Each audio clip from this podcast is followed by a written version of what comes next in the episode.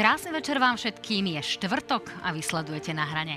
Stane sa Pavol Gašpar šéfom Slovenskej informačnej služby, podpíše pani prezidentka novelu trestného zákona a mimochodom Povieme si tento raz už aj o tom, kto bude zrejme víťazom prezidentských volieb, ale nie len v prvom kole, ale už aj v tom druhom. Tento raz vám totiž ponúkam aj exkluzívny prieskum od agentúry AKO, ktorý ukáže, ako sa nám to hýbe v tom prezidentskom rebríčku. A teda nie len to prvé, ale aj to druhé kolo, ako som spomínala už počas relácie. Tie výsledky budete môcť sledovať na stránke noviny.sk.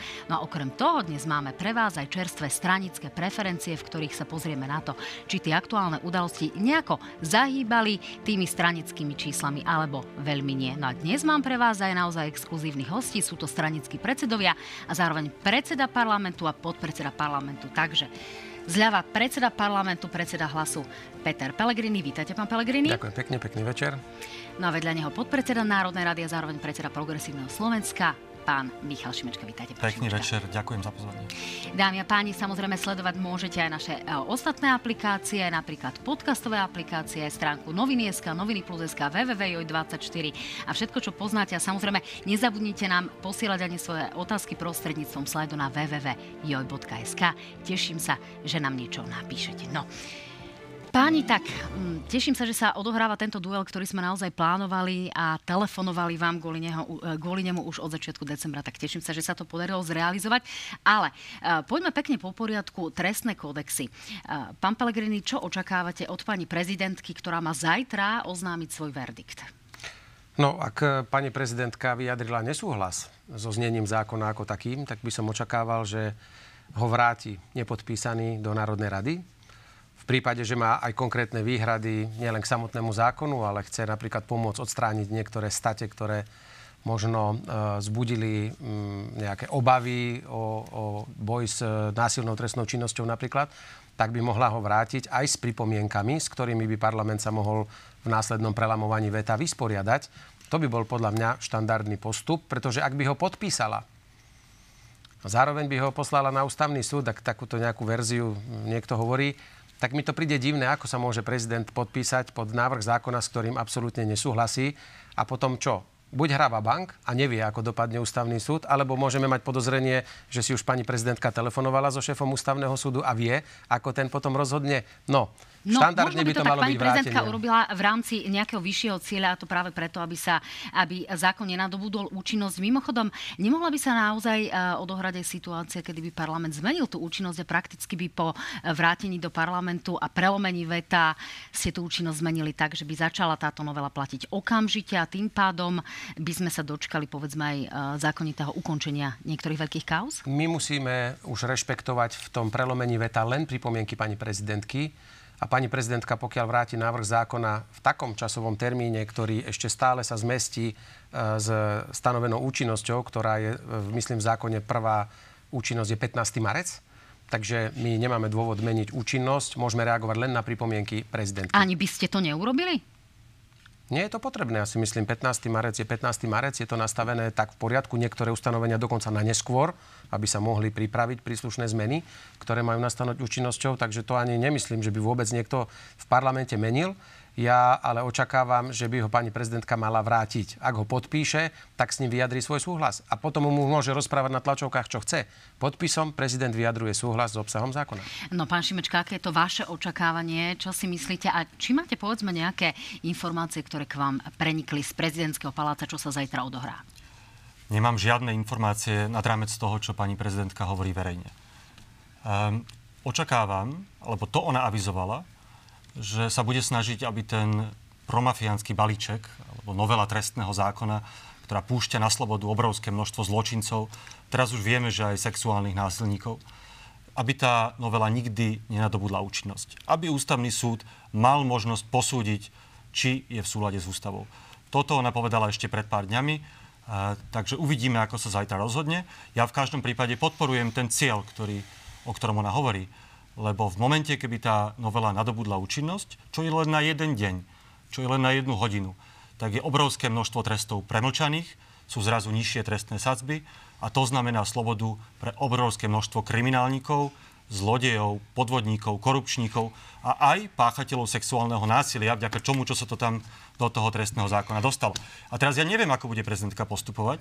Príde mi veľmi zvláštne, že vláda a predseda parlamentu parlamentu, ktorý práve schválil nejakú novelu, si vlastne želá, aby ju prezidentka vetovala. A to je presne preto, lebo sa boja toho, že bude mať ústavný súd dostatok času na to, aby to posúdil a prípadne mohol pozastaviť účinnosť. Tak no. ja sa pýtam, prečo sa tak bojíte ústavného súdu? Tak, ešte pán Pelegrini, odpovedzme pánovi, že sa s pánom predsedom pánovi Šimečkovi teda, že či sa bojíte alebo ne, nebojíte a okrem iného, uh, už sami žiadate pani prezidentku alebo avizujete, že by ste jej vyhovali v prípade, že by mala uh, v prípade premlčaclých uh, lehôd nejaké výhrady a nejaké návrhy, že to podporíte. Nie je to znak akéhosi možno legislatívneho diletánstva, že sa tu naozaj potom na poslednú chvíľu opravujú chyby a... Uh, Viete, mm a podobné ak to, úkony? Ak mi to dovolíte povedať, fakt budem stručný, ak by ste ma neprerušili. Nemôžem počúvať tú demagogiu, ktorú spustí pán e, podpredseda parlamentu od prvej vety, ako idú byť prepušťaní na slobodu e, páchatelia násilných trestných činov. Prosím vás pekne. Aspoň tých ľudí tu neklamte a nestrašte. Zákon ako taký, keď bol schvalovaný, ani len jedným slovkom sa nedotkínal ani násilných trestných činov, ani znásilnenia, ani ničoho iného. Jednoducho sa filozofia prijala, že celý blok trestných činov, pri ktorých sa uvádza alebo udeluje sadzba trestná maximálne do 10 rokov odňatia slobody, tak sa automaticky pristúpilo k 10-ročnej premlčacej lehote. Tam, kde je 5-ročný trest, 5-ročná premlčacia lehota, tam, kde je vyšší, vyššia. Musím povedať, že až tak demagogicky niektorí opoziční poslanci e, počas rokovania prišli, že začali ešte aj klamať o tom, že ešte aj násilníci e, tých najhorších činov na maloletých deťoch že budú mať premlčaciu lehotu 10 rokov, hoď zákon má špeciálne ustanovenie, ktoré hovorí, že ak by sa to dotklo, nedaj Bože, 5-ročného dievčatka, tak 15-ročná lehota začne plynúť, až keď dosiahne 18 rokov, to znamená 28 rokov je promlčacia lehota. No to áno, ale dobe. v prípade dospelej ale ženy pri dospelej žene, áno, sa to ale stane, to bolo, to bolo 10 rokov. Že to bude naozaj len 10 ale to rokov. nebol úmysel ten, že nejakým spôsobom znižovať ochranu akéhokoľvek človeka vrátane žien alebo zľahčovať trestný čin znásilnia. To vôbec nebol úmysel. V mnohých i niektorých krajinách je takisto 10-ročná premlčacia lehota. Ja som si naschval aj vzhľadom na tú takú aj takú, ako my myslím, aj trošku takú prehnanú um, reakciu na, na to dal vyžiadať od pána ministra štatistiky. Gro všetkých znásilnení sa podarí vyšetriť v danom roku, kedy sa stanú tie znásilnenia. A následne, ak sa neskôr podarí odhaliť páchateľ, tak je to v prvom alebo v druhom roku po oznámení no, toho Pán Pellegrini, vieme, že tých 80% ak to, má, ak to vyvolá obavu, ja chcem žien to povedať, pozná že... toho páchateľa, áno, čiže áno. tá situácia je skôr a iná, je skôr naopak, o tom, že, že to prostredie áno, nie je pre ženy a preto, a preto si myslím, že my by sme sa teraz viac možno ako pri mlčacej lehote ja som za, keď sa dohodne táto spoločnosť spolu, že poďme napríklad povedať, že pri únose detí, pri vražde a pri znásilnení nebude žiadna premlčacia lehota. Poďme to spraviť. Toto nebol úmysel dos, dotknúť sa znásilnenia. Práve naopak, ja si myslím, že aj pani štátna tajomnička Kurilovská to veľmi pekne povedala tento týždeň vo svojom príspevku. Poďme sa zamerať na to prostredie, presne ktoré ste povedali. Aby sa žena takom prívetivom prostredí, bez e, nejakého zraku mužského, mužských policajtov a tak ďalej, nemala obavu sa čo najskôr Rozumiem. zveriť, pretože sa nedajú potom, Poďme, nedajú sa potom teda viete, nedajú sa stopy získať, nedajú sa zachytiť dôkazy, preto treba vysporiadať sa s tým, aby sme ženám, ale každému, kto takýto sexuálny čin zažije, to je niečo hrozné, aby mal od toho štátu tie možnosti, tie centrá, kde môže ísť diskrétne, bez toho, aby to bola verejná vec. No, e, to môže ale vláda naozaj robiť aj bez toho, aby menila nejakým spôsobom. Určite, ale nebol to cieľ dotknúť sa toho celého. Zákone. A viete, mňa mrzela potom tá reakcia, že sa celá diskusia sklzla len k tomuto. Už im zrazu nevadilo ani USP, že sa ruší, ani že sa mm, znižujú e, tresty. Už bolo to len o znásilneniach, bolo to také zneužitie. Dobre. V žiadnom prípade ani ja nikdy Urobme by som nesúhlasil s tým, aby sme to zjednodušili. Ale, ale faktom je, že zahlasoval za skrátenie premlčacie lehoty za znásilnenie. Pán Tam nebolo za to zahlasovali, pán predseda. Tam nebol ani jeden paragraf o znásilnení. Ale efekt je ten... Tam nebol ani jeden paragraf o znásilnení. Efekt je ten, že keď prejde táto novela, nadobudne účinnosť,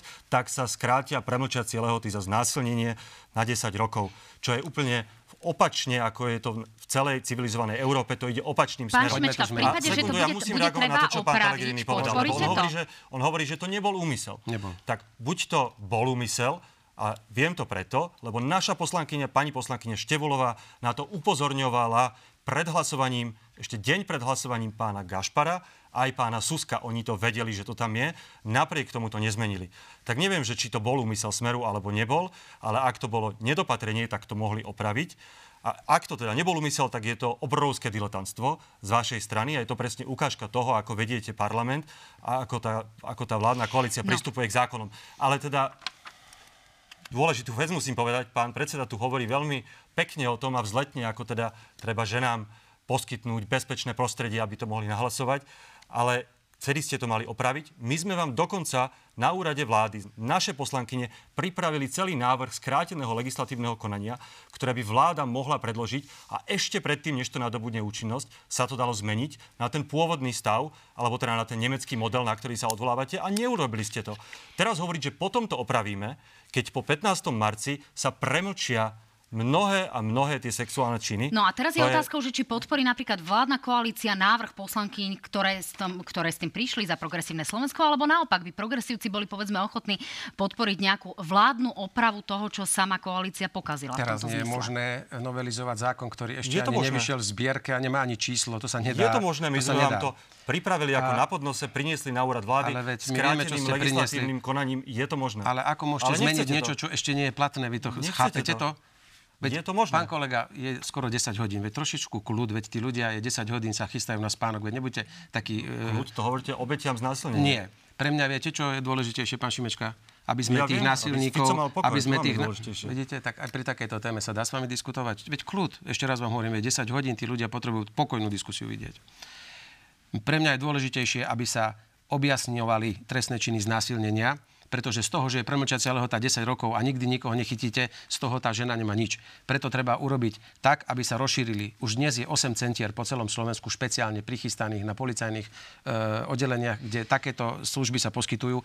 Ukazujú štatistiky, že pokiaľ sa to nepodarí vyšetriť v najbližších dvoch, troch rokoch, no, to tak jednoducho povedali, pán je to problematické. Nikto nechcel sa dotknúť tohto. Naopak, poďme to zmeniť. Váš zákon je tam, parlamente je ďalší návrh zákona z dielne KDH, ktorý hovorí o násilí e, v rodine alebo niečom takom. Máme možnosti, ako to spraviť. A najjednoduchšia možnosť je, keby pani prezidentka zákon vrátila a napísala, že si želá, aby v tejto časti bola 20-ročná promlčacia. My jej určite kľudne vyhovieme a dúfam, že aj PS. Pán Šmečka, také, zareagujte a pustíme si pani prezidentku. To je veľké pokritectvo, to je to, čo robí Robert Fico. Ja som si nemyslel, že až tak sa k nemu priblížite.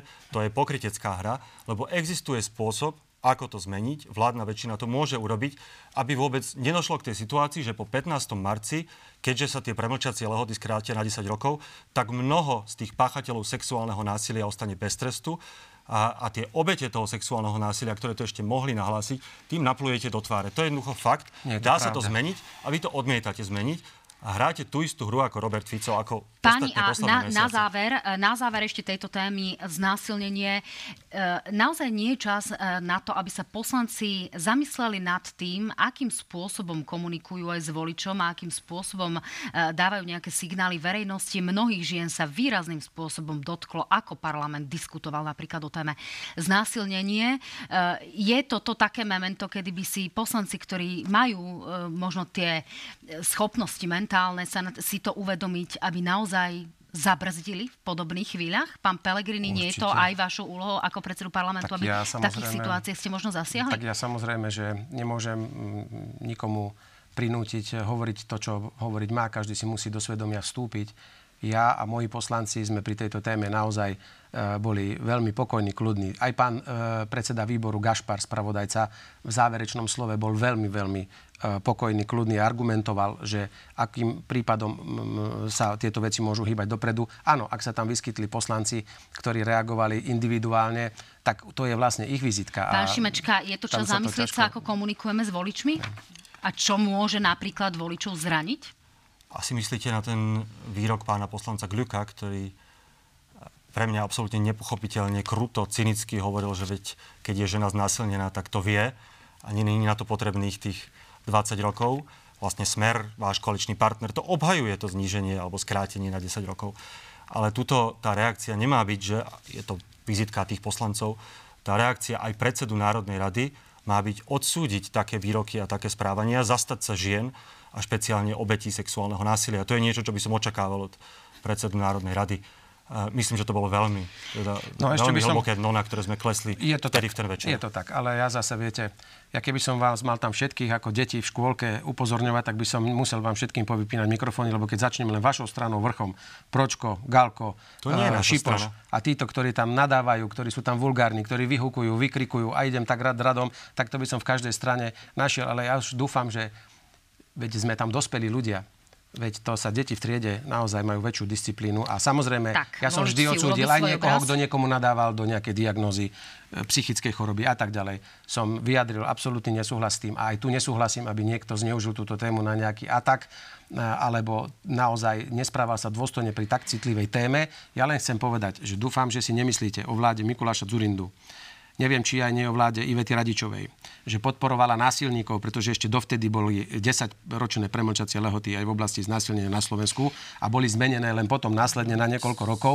A teraz sa to neudialo kvôli tomu, že chcel niekto znížiť pre znásilnenie tie lehoty, ale jednoducho po vzore západných krajín, kde platí, že ak je za niečo trest 10 rokov, tak je 10-ročná premlčacia lehota, sa urobil celý balík a ani len slovkom nebolo v zákone napísané, že by vláda alebo parlament chcel no. zneužiť túto tému voči ženám, ktoré, do, ktorých postihne takáto strašná tragédia. Ale takže, Pán Pellegrini, tu už sme videli, že naozaj tie štatistiky boli vyvrátené. Ale dobre, veď ja vám garantujem, ja vám garantujem, že aj pri 10-ročnej urobí policia vždy všetko preto, aby do 10 rokov vypatrala páchateľa tam, kde to je možné. A ak sa dohodne, a ešte raz hovorím, nám... pani prezidentka, keď nám pošle, že si želá dlhšiu, môžeme to zmeniť hneď. Keď to neurobí pani tak. prezidentka, my už nájdeme v parlamente cestu, ako to urobiť. To už sme si Môžem povedali. Posledné, Poďme posledné ďalej. Posledné dve vety, lebo, pán Šimečka, naozaj ideme lebo, lebo pán Pellegrini, rovnako ako pán Fico vie, že prezidentka chce vetovať ten zákon ako celok, čo je správne, lebo ten zákon ako celok je nebezpečný a zlý.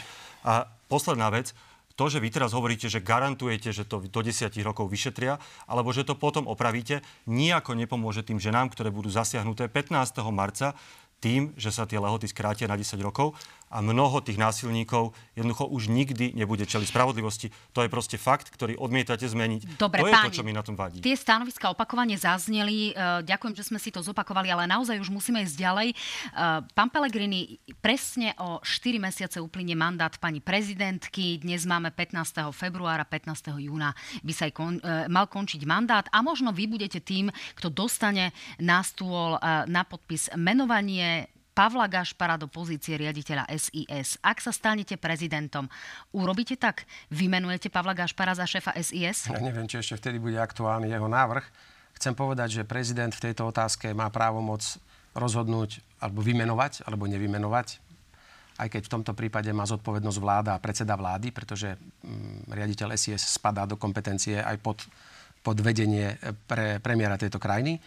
Pokiaľ pán Gašpar tento, ktorého spomínate, splňa všetky podmienky, ktoré ho, hovorí zákon, aby sa mohol stať prezident, šéfom SIS, tak prezident nemá veľmi manevrovací priestor, aby len na základe nejakých Otázka znela jasne, pán, uh, pán Pellegrini. Vy osobne v pozícii prezidenta by ste vymenovali osobu Pavla Gašpara za riaditeľa SIS? Ja by som v pozícii prezidenta vymenoval na návrh premiéra každú osobu, ktorá v daný moment nie je ani obžalovaná, ani podozrivá zo spáňa trestného činu, ani e, trestne stíhaná a osobu, ktorá splňa všetky náležitosti, ktoré vyžaduje zákon na šéfa SIS, áno.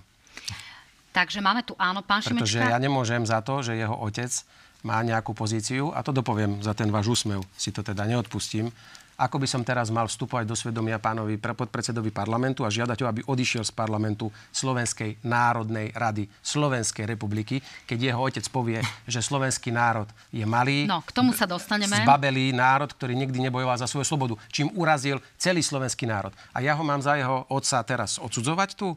Alebo mu mám teraz povedať, odíte z politiky, lebo nemôžete byť na no, čele no, parlamentu, no, kde váš otec uráža no, slovenský pán národ. Pán Pellegrini, ale nejde len o to, že by Tibor no, Gašpar bol... Môžem zareagovať, bol, pani uh, moderátorka, prosím, lebo tak... Áno, uh, že by bol Tibor Gašpar obžalovaný. Ide tu o Pavla Gašpara, ktorý rovnako uh, má niektoré v úvodzovkách šrámy vo svojej minulosti týkajúce sa práve chaty, ale o tom si poviem po odpovedi pána Šimečku. Tak nech sa páči, zareagujte, nech je to fér. Hej, asi som naozaj prekvapený tým, že aj pán predseda Pellegrini používa tieto nízke spôsoby, že útočí politicky na mňa cez e, útok na môjho otca, na, na novinára.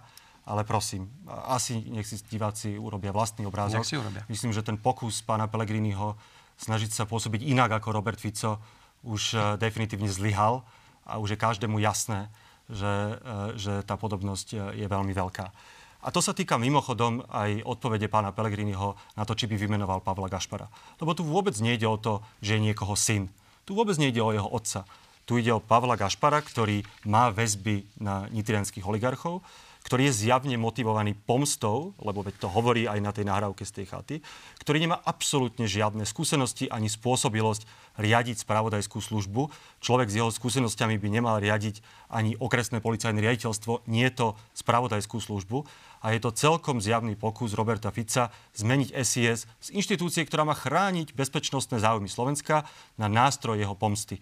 Tento človek, jednoducho, ak tam príde, tak to bude znamenať koniec SIS ako inštitúcie, ktorá chráni naše záujmy. Bude to znamenať jej izoláciu vo svete. Nikto s nami nebude zdieľať žiadne tajné informácie. Pán Pelegrini toto vie a napriek tomu hovorí, že by ho vymenoval. A to presne ukazuje, aký bude prezident. Bude prezident, ktorý urobí všetko, čo bude chcieť Robert Fico. A aj o tom sú tie prezidentské voľby. A ja som rád, že pán Pellegrini už to teda konečne priznáva. No, uh, pán Pellegrini, my si môžeme pripomenúť tú uh, slávnu chatu v Čífároch, kde bol prítomný práve aj pán Pavol Gašpar, kde hovoril o tom, ak, čo by urobil s Danielom Lipšicom v prípade teda, že by bol odsudený alebo uh, že by sa niečo stalo s jeho otcom Tiborom Gašparom. Uh, rovnako tu ale máme statusy, ktoré sa môžu javiť ako vysoko nevhodné. Tuto to máme, keď ich osúdia, tak uh, toto a toto sa stane, alebo toto a toto urobím s Danielom Lipšicom.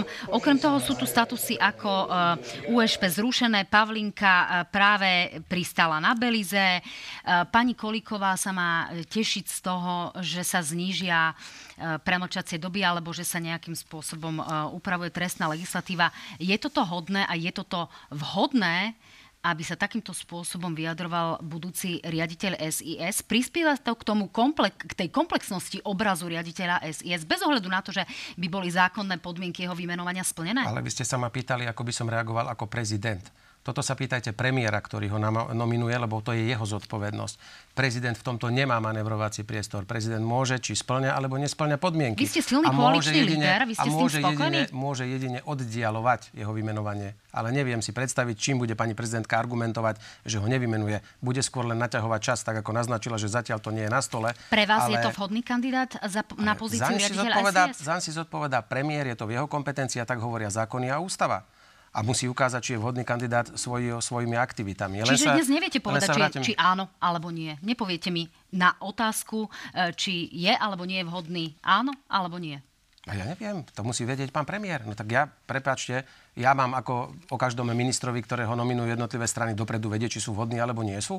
Však za nich garantuje ten, kto ich tam predstavuje a kto ich navrhuje a musí za nich niesť zodpovednosť. Veď keď nebude, tak si bude musieť pán premiér za neho niesť zodpovednosť. To je jeho nominant. A viete, my tu máme za sebou dvoch zavretých riaditeľov SIS, jedného, druhého, všetko z dielne bývalej vládnej koalície, tak už akú môže mať SA, SIS povesť, e, keď máme zatvorených a obžalovaných, alebo mali sme zatvorených a obžalovaných dvoch, dvoch šéfov SIS. Ale ja sa vrátim naspäť, pán Šimečka, lebo vy ste sa tak pohoršili a ste ma tu prirovnávali, že na koho sa podobám. Čiže vy súhlasíte s tým, čo váš otec povedal na slovenský národ? Alebo nesúhlasíte, čo váš otec povedal Preto na slovenský národ? na Roberta Fica. Vy s tým súhlasíte? A vy súhlasíte s tým, že sa má týmto spôsobom šikanovať nezávislý ja kritický pýtam... novinár len preto, lebo je otcom predsedu strany? Nie. Nemá nič s progresívnym Slovenskom? Konfrontujte mňa s mojimi výrokmi ale, alebo s výrokmi ale, iných politikov PS. Ale ja vám garantujem, že keby toto, môj otec povedal naozaj... o tom, že Slovensko je zbabelý národ, tak by ma tu ste nepustili ani len k reči. Tak ja sa vás len pýtam, či je normálne, vás, že váš otec sa akože vyjadruje, že slovenský národ je zbabelý a nikdy nebojoval za svoju slobodu. Ale vy s tým súhlasíte? Naozaj sa neznižujte, neznižujte sa na toto úroveň, pán Pellegrini. Toto nie je hodné prezidenta, aby tuto hlas na hovoril niečo o mojom hlas na mňa. Ja hovorím o národe slovenskom a že o človeku, kto uráža národ, mne to je jedno, kto je to. Dobre, pán Pellegrini, vy ste... Vy ste tak trošku odbočili od témy. Ja som sa k tomu chcela vrátiť na konci relácie, ale využijem túto príležitosť. Eh, na pána Šimečku podávajú trestné oznámenie eh, mladí poslanci zo Smeru. Vy to považujete za správne? Ale mňa a sa doplním, nepýtajte stále pán, na druhých ľudí. Mňa sa počkajte, pýtajte, lebo vy, ja robím, vy, ste, vy ste túto tému práve vytiahli a Áno. týka sa práve pána Šimečku, uh, pána Šimečku staršieho a vy súhlasíte uh, so spôsobom, kedy sa tu naozaj podávajú trestné oznámenia vo vzťahu k novinárom, ako je pán Šimečka starší, kedy sa tu naháňajú novinári ako Marian Leško, no, no, to, no, poďme, lebo toto sa naozaj sa zase, stalo. Už nebudete zase utlocitná ako no, novinárka aj vy. Počkajte, pán Pellegrini, ja dokončím otázku. O týždeň tu máme výročie vraždy Jana Kuciaka, šieste výročie. V, v, je to podľa vás v poriadku, že sa takýmto spôsobom správame k novinárom? Nerobíme z nich terče? Pozor, pozor. Jednu vec. Pán Šimečka, vy sa tu urážate, že čo si ja dovolujem vás sa pýtať na vášho otca. Vy aspoň ho poznáte. Ja sa tu mám vyjadrovať k pánovi Gašparovi, ktorého som videl ešte ani na živo, nikdy v živote. V, Áno, v živote ste, som ho nevidel.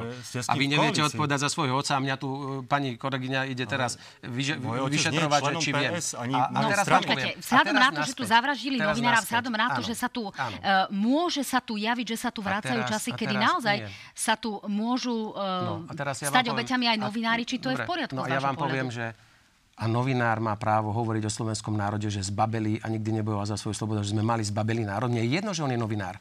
On uráža národ a ja som slovenský e, občan a ja som národnosti slovenskej. A pre vás ako predsedu mne, parlamentu je teraz... toto téma v relácii, že nejaký spisovateľ alebo nejaký novinár niekde v divadle Pavla Orsaga Hviezdoslava na nejakej verejnej diskusii niečo povie? A pre vás to nie je téma, že niekto no, uráža. Uh... A keby som to ja spravil, vy si poviete, to je len tak v divadle Pelegrini povedal. predseda Áno? parlamentu. Ja, ja, ja, ja sa len pýtam, či to, to, to je téma. Vy máte a vidíte ten dvojitý meter, vidíte ten dvojitý meter, že keď je to zrazu novinár, tak on to môže povedať. Nemôže ani novinár v tejto krajine hanobiť národ, nadávať no, na ľudí, no. ktorí tu žijú, tak ako nemôže politik urážať Pán Šimečka, pán Šimečka, zareagujte. Nie, ja sa na to pýtam, či to skôr nie je potom to takéto to uchopenie témy a možno aj robenie si prezidentskej kampane, možno na úkor niekoho iného a aj na úkor novinárov. A či to nie je riziko, nie. dokonca bezpečnostné riziko vo vzťahu k novinárom. Pán Novinár Šimečka, reagujte a, a vrátime sa k e, vysoko podstatnej uh, funkcii riaditeľa Slovenskej informačnej služby, o ktorej bola reč. Pán Šimečka, zareagujte. Iba by som možno doporučil pánovi Pelegrinimu, aby si prečítal, čo všetko e, písal, písali slovenskí spisovatelia 19. storočia alebo pán Jesenský v 20. storočí. Jednoducho, spisovateľ, novinár je niečo iné než politik. A keď si to pán, pán predseda nevie uvedomiť, tak nemá potom v politike čo robiť.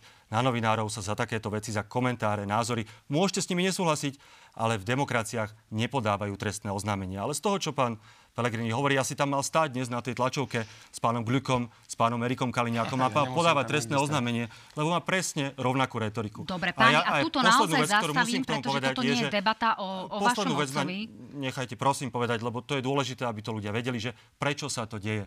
Prečo pán Pelegrini, ktorý sa vždy snažil byť iný, hovoril o tom, že pokoj treba vnášať, ano. že teda on nebude nikoho podržtaška, vyťah k moci, že on bude garantovať že Slovensko sa nedostane e, do nejakej čiernej diery v Európe. Prečo on dnes preberá retoriku smeru Erika Kaliňáka? No pretože potrebuje hlasy krajnej pravice v prezidentských voľbách, potrebuje hlasy Andreja Danka alebo Štefana Harabina preto to dnes túto hovorí. Je to úplne priehľadné, pán, no, pán predseda. A vy s tým súhlasíte, čo hovorí váš otec? Je to úplne priehľadné. Vy s tým súhlasíte, čo hovorí váš otec o našom robíte? A nemyslím tak, si, aby sme upokojili tú atmosféru, pustíme si pani prezidentku s výrokom o uh, práve o nominácii pána Gašpara a o tom, ako vníma vlastne ten, ten odkaz Roberta Fica. Nech sa páči pani prezidentka k Pavlovi Gašparovi a Robertovi Ficovi som zaznamenala aj včerajší odkaz premiéra Fica o tom, že ak je to pre mňa ťažké bremeno, tak eh, ho so mňa snímu, alebo teda to znamená, zrejme by eh, odobrali kompetenciu hlavy štátu menovať šéfa Sisky. Eh, chcem iba konštatovať, že asi to bolo veľké bremeno aj pre samotnú vládu, keďže si dala takmer 4 mesiace na to, kým mi navrhli nejakého kandidáta.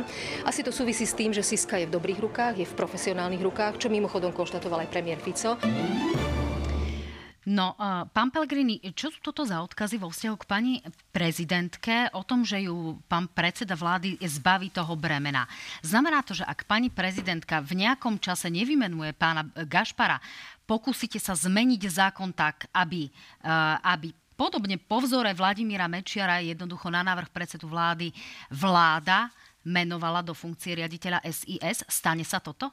Čo sú to za odkazy, neviem a ja vám môžem povedať, že ja nepodporím takýto návrh, aby sme odobrali prezidentovi kompetenciu menovať šéfa SIS. Vybavené. Môžete Pán na tú tému zabudnúť. Čakali ste toto od pána Pelegriniho?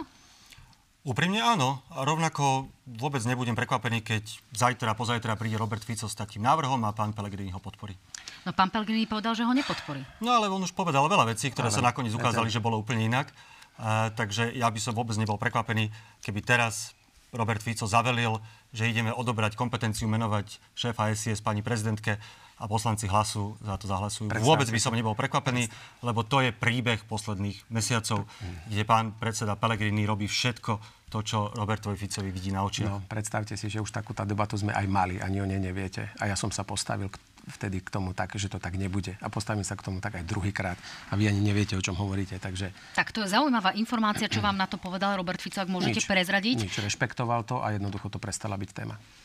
Tak. Zjavne to neprestala byť téma, keď o tom hovorí. Ale môže hovoriť, ja vám hovorím, že jednoducho hlas s tým nebude súhlasiť, ani ja osobne, a tým pádom je to vybavené a nemusíte sa tu nad tým zavzdušňovať vôbec. Tak, to sú zaujímavé informácie, aj keď potom naozaj budeme čakať na to v prípade, že sa stanete víťazom prezidentských volieb, že ako sa zachováte potom v prezidentskom paláci. Ak toto ešte stále bude téma, páni, navrhujem, aby sme si pozreli exkluzívny prieskum agentúry ako špeciálne teda pre reláciu e, na hrane, kde už uvidíme komplexný e, zoznam prezidentských kandidátov už podľa podľa toho, ako ich vlastne uh, odobrila aj komisia. Tak nech sa páči, toto sú výsledky.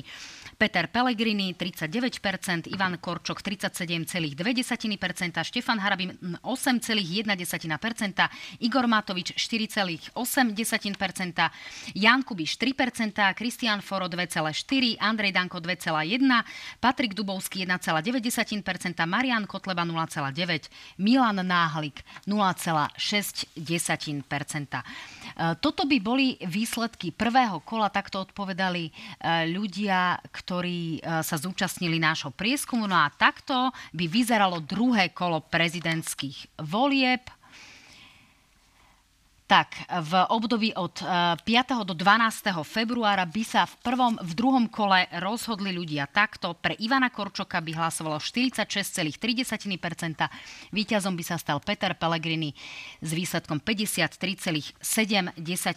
Ak sa na to pozrieme z pohľadu vekovej štruktúry, tak sa zdá, že Peter Pellegrini vyhráva skôr vo vzorke medzi staršími obyvateľmi Slovenska. Ivan Korčok skôr je favoritom mladšieho typu voliča. Ak sa na to pozrieme napríklad z pohľadu vzdelania, pokiaľ ide o vzdelanie, tak uh, voličov s trochu nižším vzdelaním má práve Peter Pellegrini, s vyšším vzdelaním má Ivan Korčok.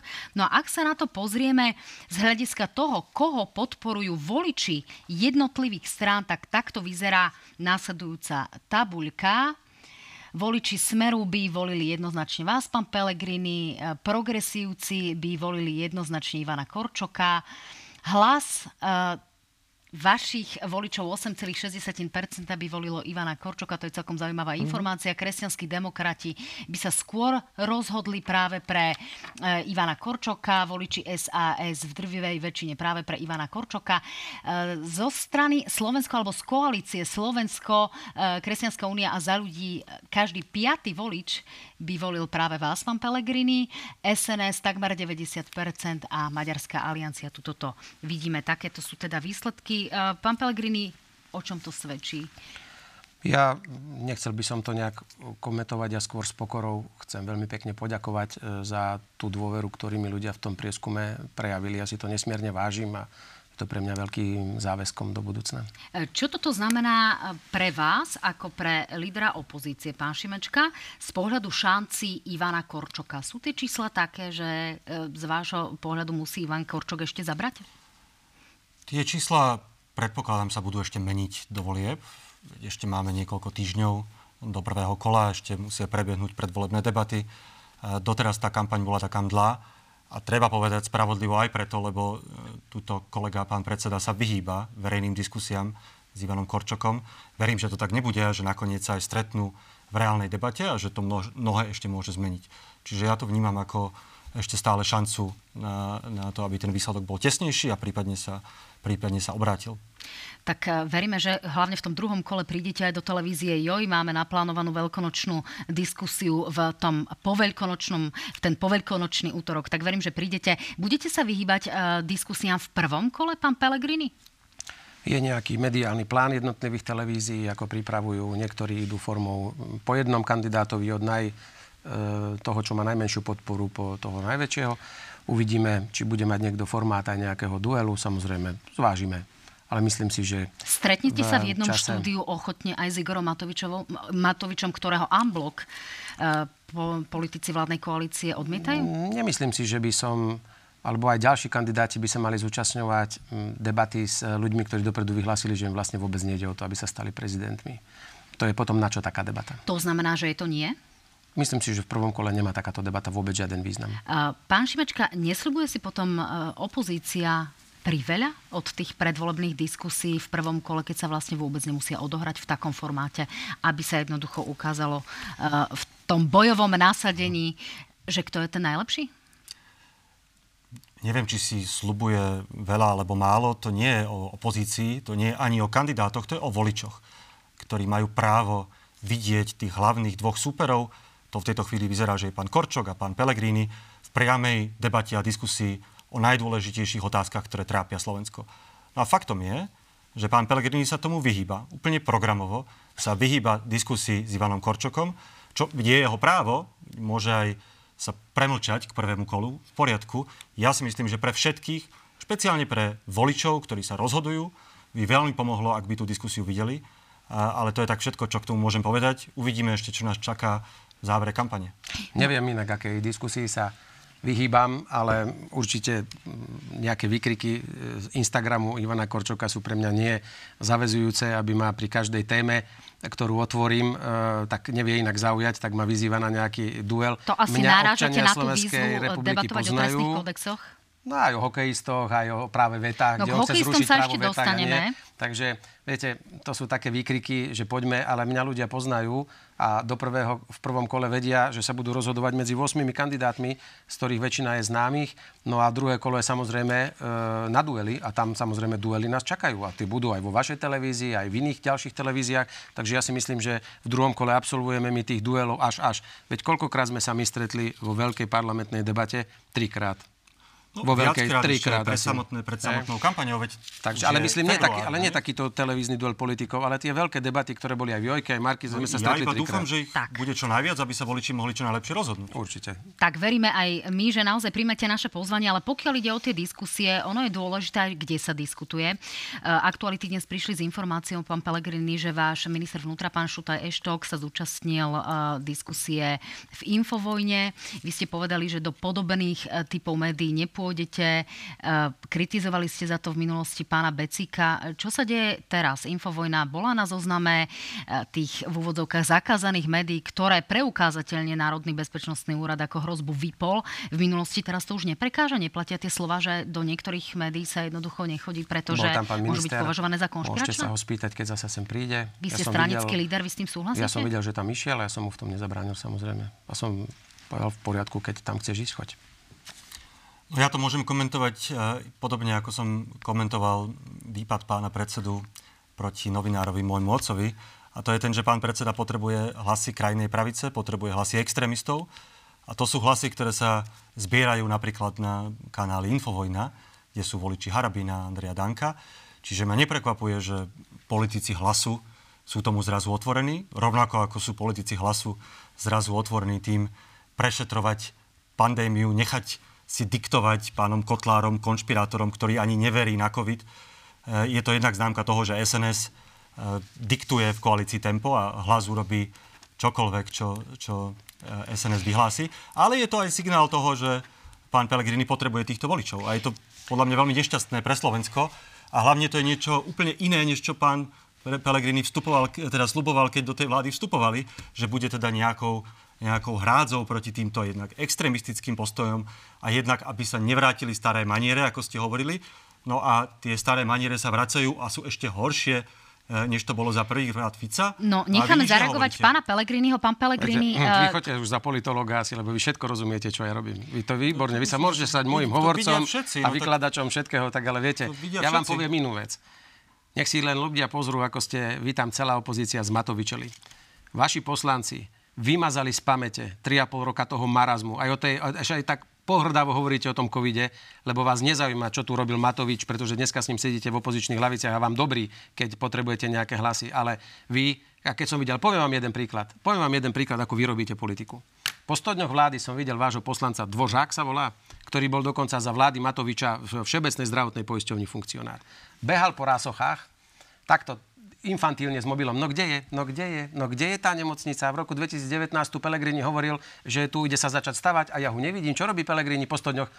Zabudol povedať, že pán Krajči tu s Matovičom bačovali 2,5 roka na zdravotníctve, že potom prišiel Lengvarsky, že tu bol Heger, že tu bol Ódor, ktorý s tým ani len nepohli a on bude behať po tých rásochách, typický PSK, do 2020 a potom už len 2024 Dobre, ale ja sa rada Ani budem rozprávať o vás, keďže tu sedíte. nech sa natáča mobilom na rásochách, než by mali ísť do infovojny sa podlizovať krajine pravicovým extremistickým voličom, no čo robí váš minister vnútra. A pokiaľ ide o tú krajinu pravicu, uh, pán Pelegrini, vy ste mali e, video, ktoré celkom zarezonovalo, týkalo sa takej výzve Slovenskému hokejovému zväzu, aby nejakým spôsobom sa tu neriešili hokejisti, ktorí hrajú v KHL. Sú to, e, sú to hráči, ktorí berú rúske peniaze a naozaj sa teraz hrá aj o to, či budú súčasťou našej reprezentácie alebo nie. Niektoré krajiny už jednoducho povedali, že v žiadnom prípade hráči, ktorí hrajú v KHL, jednoducho tam v tej ich reprezentácii nebudú. Kritizoval vás za to aj pán Korčok.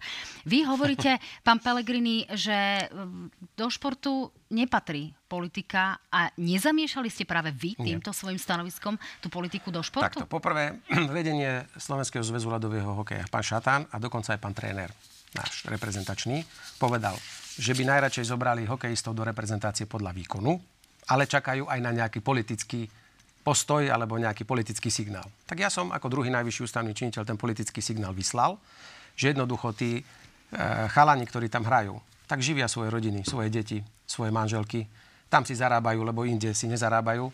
Že pán Hudáček, ktorého pomaly išli opluť v Čechách, lebo sa vrátil z KHL, je dnes hviezdou, nechajme, je dnes hviezdou v Nemecku, kde stojí štadión Nemecku, veľká demokratická krajina na západ od nás. Tlieskajú Hudáčkovi, ako perfektne e, robí brankára, chápete? Tak v Nemecku je to v poriadku. V USA dnes hrá, viete koľko? 53 ruských hráčov. Ale ani NHL. jeden z nich samozrejme ano. nebude hrať na a svetovom šampionáte, pretože tam jednoducho majú zákaz Rusi nemôžu ísť. Lenže Dobre, ja si myslím a som presvedčený, že každý kvalitný Slovák, ktorý hrá a jednoducho chce reprezentovať Slovensko s dvojkrížom na hrudi, tak my mu to máme E, umožniť, pretože oni že hrajú a majú výplaty a živia si z toho svoje rodiny a svoje deti. Mnohí sú z Kazachstanu, nie sú v Rusku, niektorí sú v iných krajinách, ktorí hrajú no, KHL. My sa pozrieme na dres, ja myslím, my sa pozrieme krátko, ja len chcem naozaj, pán Pellegrini, aby sme sa pozreli na, na dres jedného z týchto hokejistov, ktorí tam hrajú. A sú to armádne dresy, e, ktoré naozaj svedčia aj o tom, že ten šport je používaný na propagáciu v Ruskej, e, v Ruskej federácii. Tuto to vidíme, je to hráč Krištof. Takéto zetka majú tí ľudia na tých a štádionoch. A to sa vám zdá v poriadku? Tak uh, to sú tie peniaze, ktoré sú aj uh, práve z režimu, ktorý napadol suseda, kde tí hokejisti nemôžu len tak hrať hokej a kde mnohí prišli o život.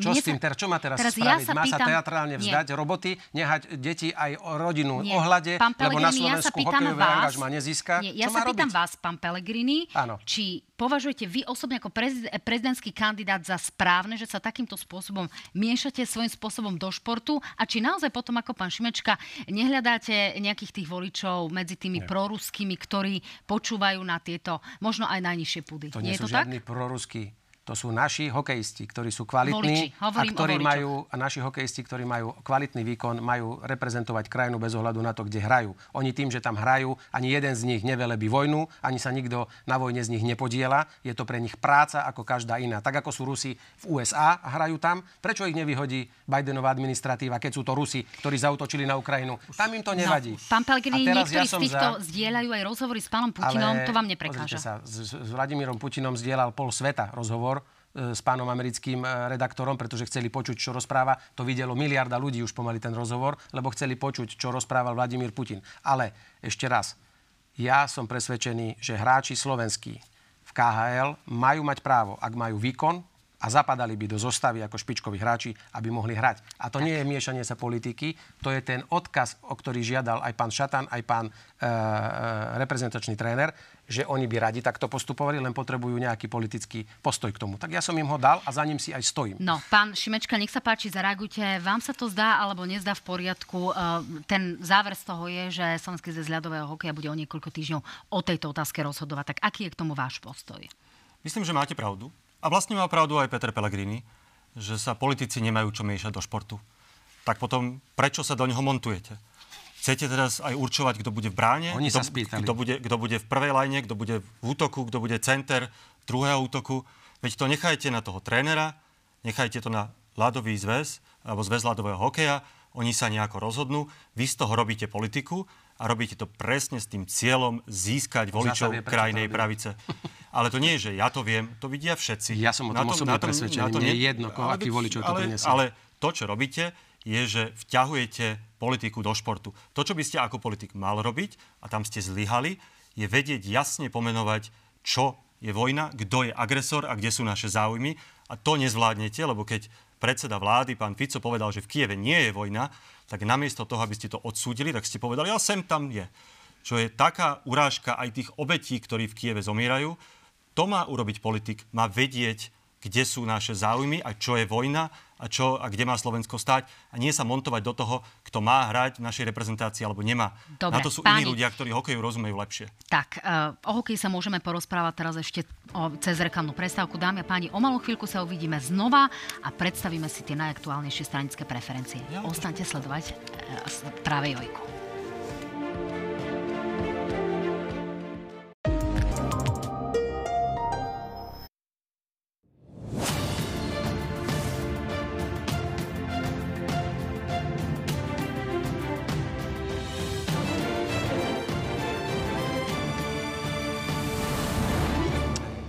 Opäť krásny neskorý večer, dámy a páni, stále sledujete na hrane. Páni tu pred malou chvíľou veľmi živo diskutovali o výsledkoch nášho prezidentského prieskumu verejnej mienky. Teraz si ale ukážeme práve výsledky stranických preferencií. To znamená eh, to, ako by ste volili, keby sa voľby konali najbližší víkend. Poďme sa na to pozrieť.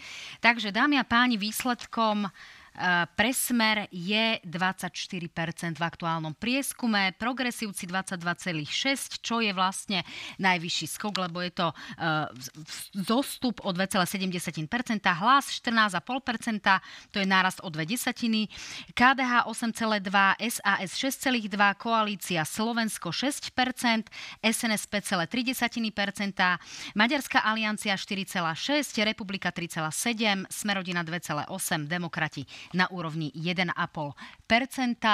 No a tu už vidíme strany, ktoré sú e, naozaj spomedzi tých úplne najmenších. Poďme sa pozrieť na to obsadenie Národnej rady, ako by vyzeralo.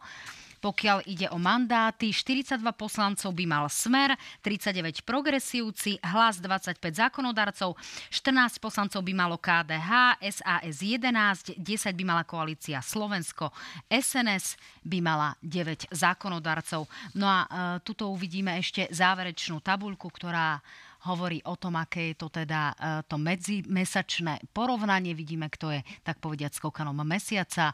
Vzrástol aj smer o takmer 2%. Páni, v krátkosti, kým sa teda dostaneme k odpovediam na otázky našich divákov. Pán Šimečka, protesty zauradovali? Ťažko povedať, ja chcem predovšetkým poďakovať ľuďom, ktorí v tom prieskume prejavili dôveru PS. Budeme sa snažiť to nesklamať. A snažíme sa byť takou opozíciou, ako sme slúbili, teda tvrdou, jasnou, ale zároveň aj slušnou. A verím, že to voliči ocenia a budeme sa snažiť tak pôsobiť aj naďalej.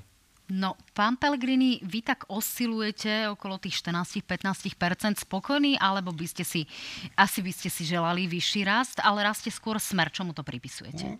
Ukazujem, ja to teraz skôr pozerám z pohľadu celej koalície, že ukazuje sa, že po štyroch a pol mesiacoch, alebo koľko máme od volieb, si vládna koalícia udržuje stabilne tú svoju podporu a mm, to si myslím, že je prejavom toho, že tá vláda urobila hneď od svojho vzniku razantné kroky na pomoc ľuďom a tí ľudia to vidia, že tá vláda je schopná okamžite riešiť e, tie najrôzrodejšie problémy, ktoré ľudí trápia. Tak, uvidíme, čo si o tom myslia ľudia. V každom prípade komplexné výsledky si môžete pozrieť aj na stránke noviny.sk. Páni, poďme odpovedať na otázky našich divákov. Vás oboch sa pýta pani Mária, ako najbližšie pomôžete najchudobnejším občanom, pán Pellegrini? Tak ak je seniorka, tak už tento rok ju bude čakať plnohodnotný 13. dôchodok vo výške viac ako 600 eur, ak poberá starobný dôchodok. 606, áno. 606. Ak, e, ak je to osoba, ktorá aj možno aj v nejakej hmotnej núdzi, tak e, bude výrazne prehodnotené životné minimum, od ktorého sa potom budú odvíjať ďalšie dávky, takže aj v tejto oblasti bude svetkom e, nárastu, nárastu týchto dávok. A ak je pracujúca a nedaj Bože by jej hrozilo alebo musí pracovať za minimálnu mzdu, tak sa pripravuje zákon, ktorý o pár mesiacov vráti výpočet minimálnej mzdy na 60% priemernej mzdy, čo do konca volebného obdobia môže znamenať, že minimálna mzda na Slovensku môže vzrásť až skoro k tisíc eurám v hrubom. Pán Šimečko, vám trošku inak položím tú otázku. Vy by ste boli ochotní niektoré z týchto opatrení, povedzme, podporiť? Nevieme ešte presne, ktoré to budú. Tie, čo doteraz vládna koalícia predkladala do parlamentu a aj si schvalovala v podobe toho konsolidočného balíčku, eh, alebo aj tých rôznych, ja by som povedal, populistických návrhov sme nepodporili nie preto, lebo napríklad by sme nechceli pridať dôchodcom 13. dôchodok, ale 13. dôchodok v kombinácii s tým, že ponechávate rodičovský, eh, je podľa mňa jednoducho populizmus, lebo na to nemá naša ekonomika, lebo sa neúmerne zadlžíme. Hrozí nám, bude nám hroziť, ak pôjdeme touto cestou, grécka cesta, bankrot a potom na to doplatia tí najchudobnejší, lebo to poznáme z ekonomických dejín. Čiže my sme za všetku pomoc, ktorú si môže tento štát dovoliť a dnes jednoducho v zlých číslach ratingové agentúry nám znižujú rating, zvyšuje sa deficit, zvyšuje sa dlh. Ja sa obávam toho, že to skončí zle a doplatia na to presne tí najchudobnejší dramatickým poklesom eh, HDP, platov a čohokoľvek. Tu si počkáme na ten vývoj v najbližších mesiacoch. Ja, ak, ak dovolíte, na tú otázku by som tiež chcel odpovedať. My sme samozrejme v opozícii, kde je ťažké čokoľvek presadiť, lebo vládna koalícia Ehm, si pochopiteľne bude snažiť pretláčať svoje, ale veľmi by sme chceli ehm, presadiť to, čo bolo kľúčové v našom programe, a to je príspevok na bývanie, ako spôsob, ako pomáhať ľuďom Uh, najmä pri tých vysokých Prídete cenách energie pán a vysokých cen bývania, tak aby si to štát mohol dovoliť, lebo to je adresné, adresné opatrenie. To by ste podporili zase progresívcom, pán Pelegrini? Ja si myslím, že príde sa s ďalšími návrhmi na adresnú pomoc. Myslím, že pani ministerka Saková už vedie vážne rokovania s odborníkmi z inštitútov analytických, ako do budúcna adresnejšie zacieliť aj energetickú pomoc, lebo z dlhodobého hľadiska nemôže byť plošná. A či to bude spôsobom príspevku na bývanie alebo e, zadefinovaním ľudí, ktorí sa dostávajú do nejakej núze aj v oblasti energií, tak to samozrejme ukáže no. najbližšie mesiace a diskusie. Poďme to, poďme to zrýchliť. Pán Pellegrini, ak by ste sa stali prezidentom, koho z hlasu by ste podporili za predsedu strany hlas, aké by bolo vaše želanie, ak, e, kým o tom teda rozhodne snem?